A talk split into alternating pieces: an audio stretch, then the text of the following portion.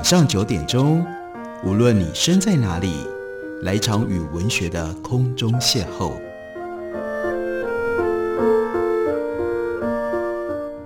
杨照谈书，邀您一同遨游文学世界，认识古今中外的经典之作。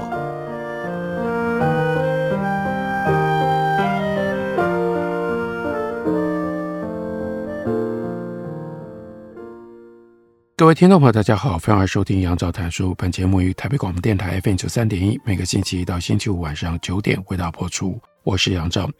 在今天的节目当中要为大家介绍的，这是麦田出版公司的新书。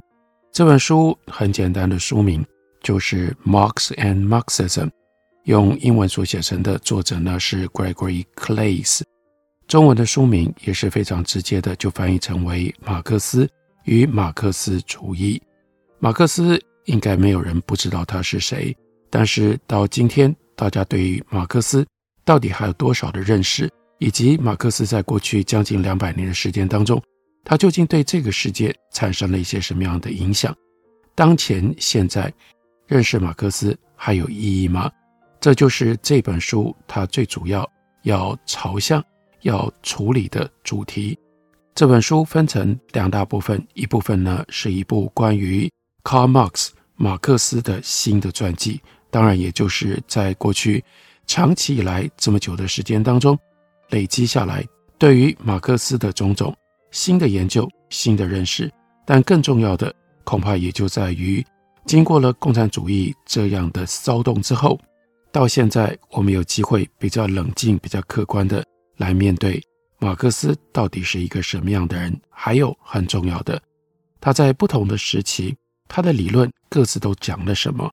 到了他晚年的时候，他最成熟的思想究竟是什么？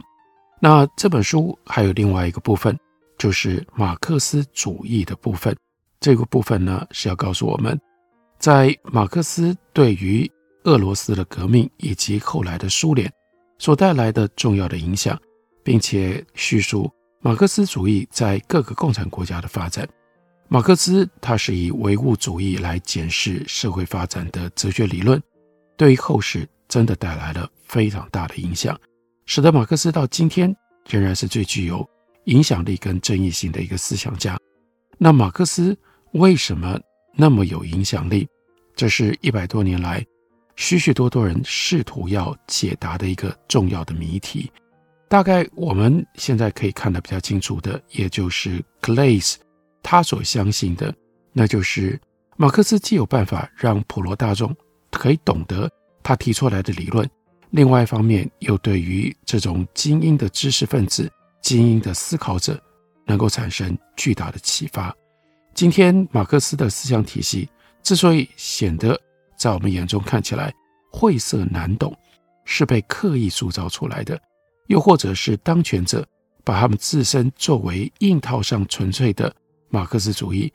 来引领不成熟的群众朝着他们要的方向来前进所造成的。马克思在他去世之前，他预言了一个会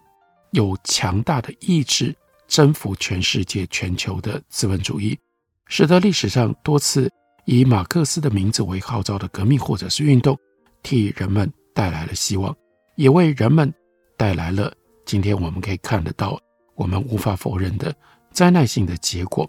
以至于或许有几百万人甚至上千万人招致了不必要的死亡。就像中国共产党以捍卫马克思主义纯洁性的初衷为名，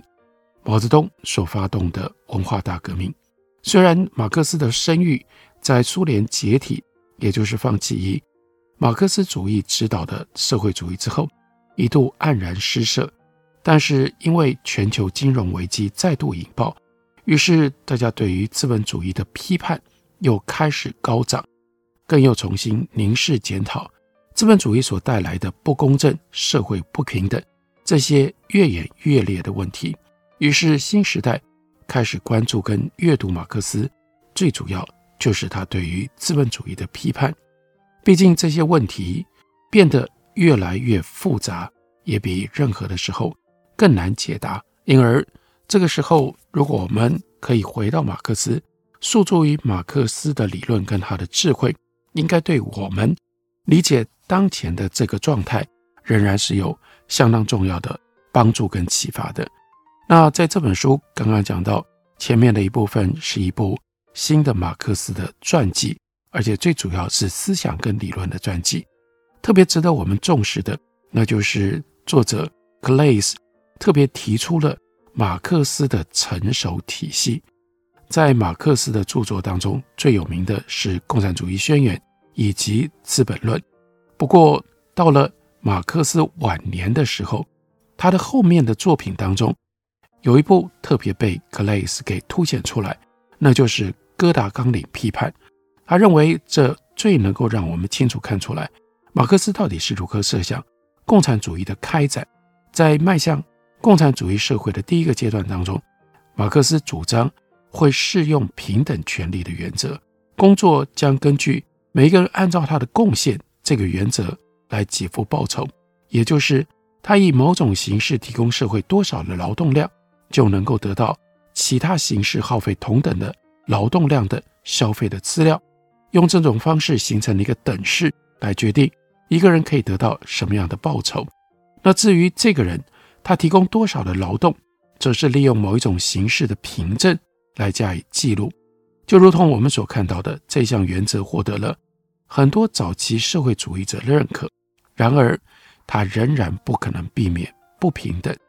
不过，最终进入到了共产主义社会的最高阶段，在个人受制于劳动分工的情况已经消失了，从而脑力劳动跟体力劳动之间的对立也随之消失之后，在个人全面发展方面已经取得了足够的进展，并且存在了足够的资源，这就转变成为由圣西蒙跟布朗基他们所提出来的原则，那是非常非常有名的，各尽所能，按需分配。我们可以肯定的假设，这在共产主义社会当中就形成了一种正义，那里不需要再基于你有多少劳动的付出，所以给你什么样公式计算出来的相等的报酬。不过，这种报酬并非劳动的全部产物，因为即使和现代社会比起来，一般管理费用十分有限。然而，生产工具毕竟需要汰换，必须要有扩厂的投资，必须要提供储备，也必须要支付公共服务等等的支出。这些呢，仍然要从大家可以分配、按需分配的这个总资源当中予以扣除。那我们要了解马克思的成熟的体系，也就是发展到最后，他对于这样一个未来的。共产主义社会的想象，克莱斯提出了五个问题。第一个问题是，共产主义是不是可以和平的实现？在一八六四年，早些时候曾经反对暴力的马克思最要好的朋友，也是跟他一起打造马克思主义跟理论的恩格斯强调，以武力进行民主革命是新的政治观点。马克思当然同意。一直到一八七零年代早期。马克思跟恩格斯两个人都承认，通往共产主义的和平道路在民主当中的可能性。工人阶级的主要目的是组织成为与有产阶级建立的一切旧政党对立的特殊的政党，唯有如此，最终才能够实现消灭阶级。反对专制可能会需要暴力，暴力有的时候是有好处的。最早在一八五零年的三月，刊印在共产主义者同盟的公告当中，有一篇对于这个同盟的演讲稿。我们可以看到，马克思支持无产阶级采取过激行为，那指的就是诉诸于暴力的行动，来对抗那些讨厌的政府委员或者是地方当局，借以摧毁资产阶级的民主派。不过要注意的是，这份文件。并非是由未曾歌颂过虚无主义毁灭倾向的马克思亲自署名，在一八八零年写给朋友海德曼的一封信当中，马克思写的是：如果无可避免的进化转变为革命，这就不仅仅是统治阶级的错误，也会是工人阶级的过错。这暗示着他对于和平演变的偏好，这导致。英国革命不是必然的，但是按照历史上的先例是可能的。然而，在德国不经过革命就不可能摆脱军事专制制度，这需要跟马克思所坚持的，在爱尔兰实现独立之前，英国不可能取得进展相互权衡。再下来，第二个问题是，工业化程度比较低的社会是否可以避免非得经历资本主义的发展？还有呢，将社会主义的转型奠基在前资本主义的制度？这个问题当然非常的关键，因为后来爆发共产主义革命的两个大型的社会，俄罗斯跟中国都不是，都是属于工业化程度比较低的社会。马克思早在一八七零年就曾经推测过俄罗斯发生革命的可能性。一八七零到一八七一年期间，马克思甚至开始学习俄文，在他生命的最后十年。这个国家左右了他的思想，但这种保证却代表着彻底挑战共产党宣言的共产主义模式。这种模式明明在宣言当中表示，只有在资本主义发展的最高阶段，才有让资本主义自身崩溃的种子萌芽了之后才会出现。所以，一直到一八七五年，马克思仍然坚持彻底的社会革命。只有在工业无产阶级随着资本主义生产的发展，在群众当中至少占有重要的地位的地方，才有可能。一八七七年，俄罗斯跟土耳其打仗，马克思在另外一封信里面说，这次革命将始于东方。如果俄罗斯继续顺着从一八六一年以来一直沿袭的道路，俄罗斯将失去历史所能够提供的一个民族的最好的机会，而遭受。资本主义制度所带来的一切灾难性的波折，所以马克思仍然坚持，没有通过资本主义，基本上不会产生共产主义。只不过他对于革命会在俄罗斯爆发，他抱持的或许这是一个历史特例的一种看法。我们休息一会儿，等我回来继续聊。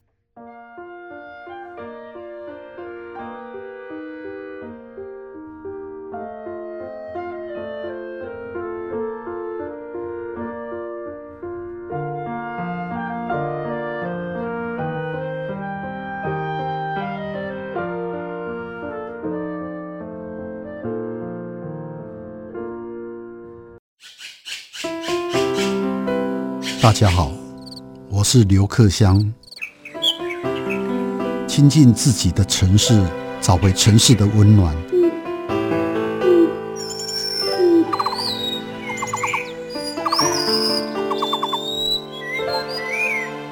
听见台北的声音，就在台北广播电台 FM 九三点一 AM 一一三四。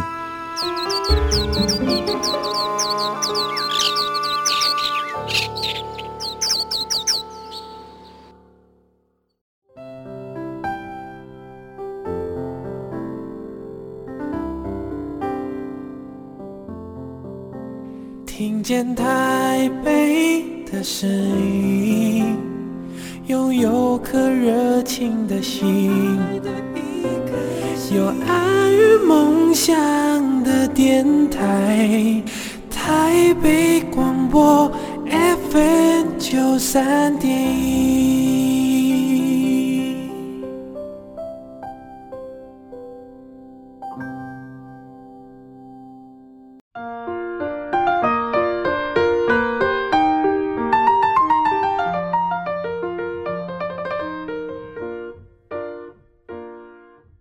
感谢您继续收听《杨照谈书》本节目，于台北广播电台 FM 九三点一，每个星期一到星期五晚上九点，为大家播出到九点半。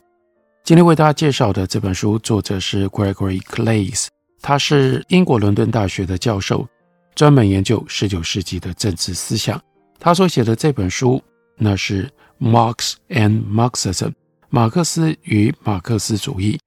在书中，Claes 讲到了马克思晚年最成熟的思想当中。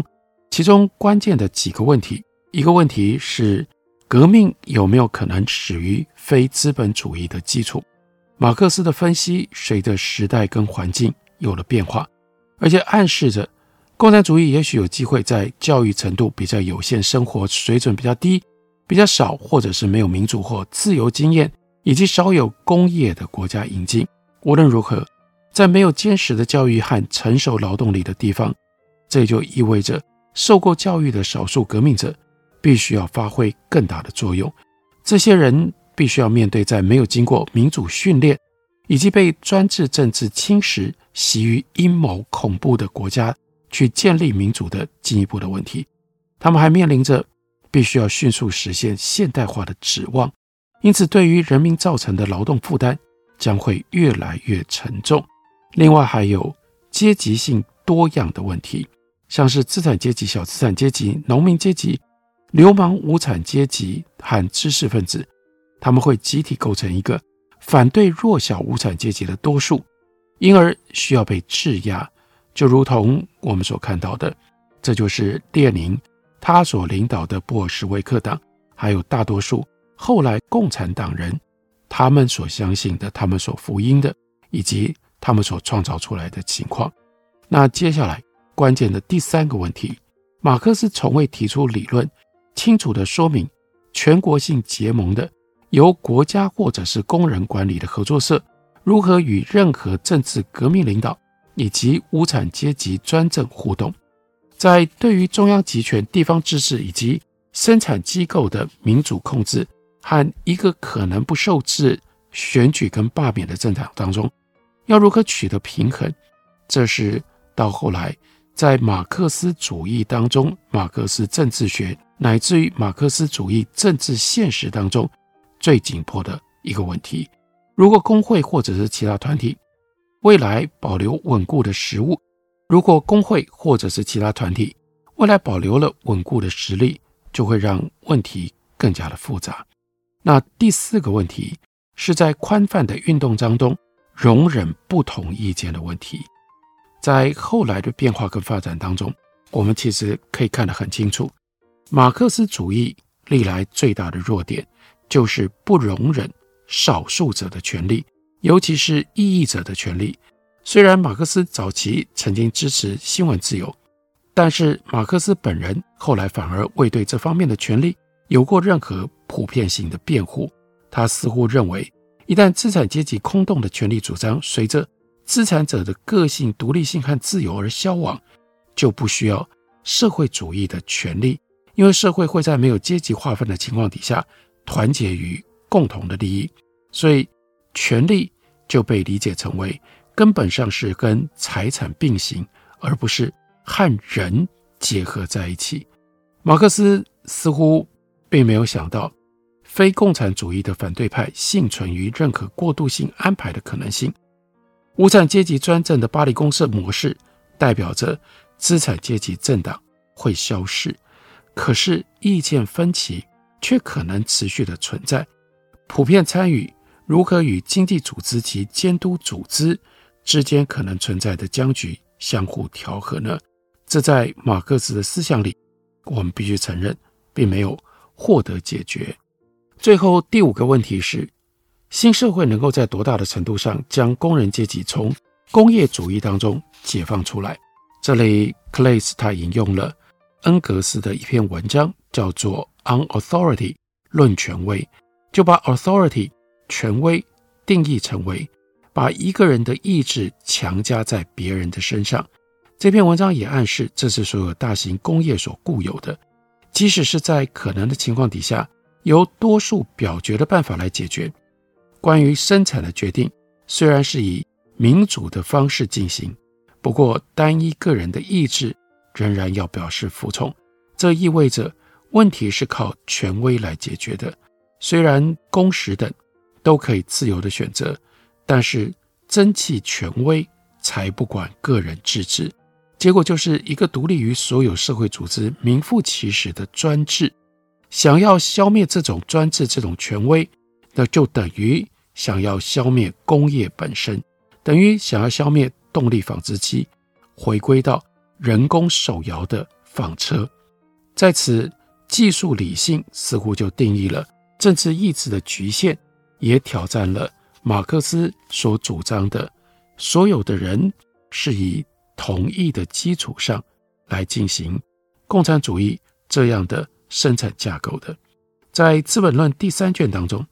马克思曾经说，资本主义的纪律在劳动者为自己工作的社会体制下将变得多余。不过，克莱斯特别强调，这些立场不一定是矛盾的，在保持生产效率的同时，也可以取消含有不公平的罚款或减薪以及过度劳动的制度。最终的目标仍然是要终结个人从属于劳动分工的奴役。不过，正如我们看待马克思，他早期一八四四年的手稿，今天的读者或许不再感到人类将完全从所有形式的异化当中被解放出来，这已经是一种妥协的立场。不过，对于当前多数的人来说，这已经是巨大的进步了。关于马克思，Gregory Claes 是这样总结的。我们来看一下这一天，一八八三年三月十四日下午三点，马克思骤然却也安然的在书房里，他最喜欢的扶手椅上离开了人间。他也终于能够从许多病痛的折磨当中得到了解脱。他享年六十四岁。三天之后，只有十一位哀悼者前来参加在海格特公墓替马克思所举行的葬礼。然而，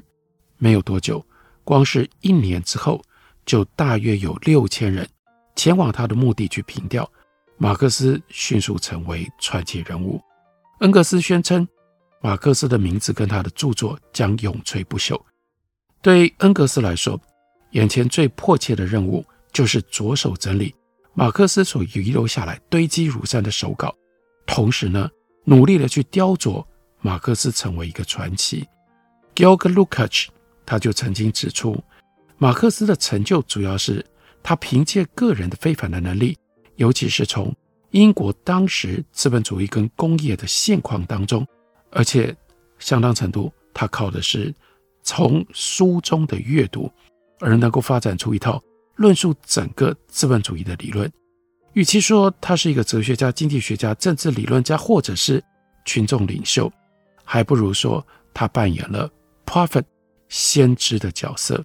那历史学家 E.H. Card 他所说的是，马克思借由一种独特而且优越的思想所具有的纯粹力量，让自己留名青史。在预示历史上一个全新时代的可能性底下，马克思标示了人类思想的转捩点。库克曼则称他是值得被誉为代表十九世纪意识的伟大思想家，是让亚里士多德以降所有学者相形之下都只能算是无足轻重的人物。不过也有不一样，没有那么样正面的评论，例如说经济学家。John Maynard Keynes 凯因斯就说：“《资本论》对于现代世界没有任何适用性，也没有任何的好处。不过，这显然是错误的。马克思是欧洲最被讨厌而且最受诽谤的人。然而，他非常聪明而且博学。他认为自己对于资本主义所做的分析，无疑是最终也是领先绝大多数同时代的社会主义者。”马克思为我们提供了关于资本主义工业化令人信服的说明。他的说明强调了资本主义所具有的破坏性、浪费还有压迫性。他针对这个体系所提出的替代方案，得以让自我实现最大化、必要劳动最小化，因此能够提供个人全面发展所需要的时间。不过，换另外一个角度看，马克思没有办法证明这理想的模式。一定能够从现实当中出现。马克思坚称，没有任何的体系是恒久的，所有体系都会持续变动。他提出了一种更高形式的协作社会集体的存在，在那当中不再有剥削。马克思向我们保证，我们不只会得到更多的回报，不论是集体的还是个人的，而且在很大的程度上，集体的和个人的连结也会变得。更加的公正，而不会像是由资本主义的竞争精神定义下所过的那种生活。用这种方法理解马克思同时回头提醒我们，马克思尤其在对于资本主义的社会不公平、不正义许多的看法跟批判，到今天仍然值得我们注意，值得我们聆听。感谢你的收听，明天同一时间我们再会。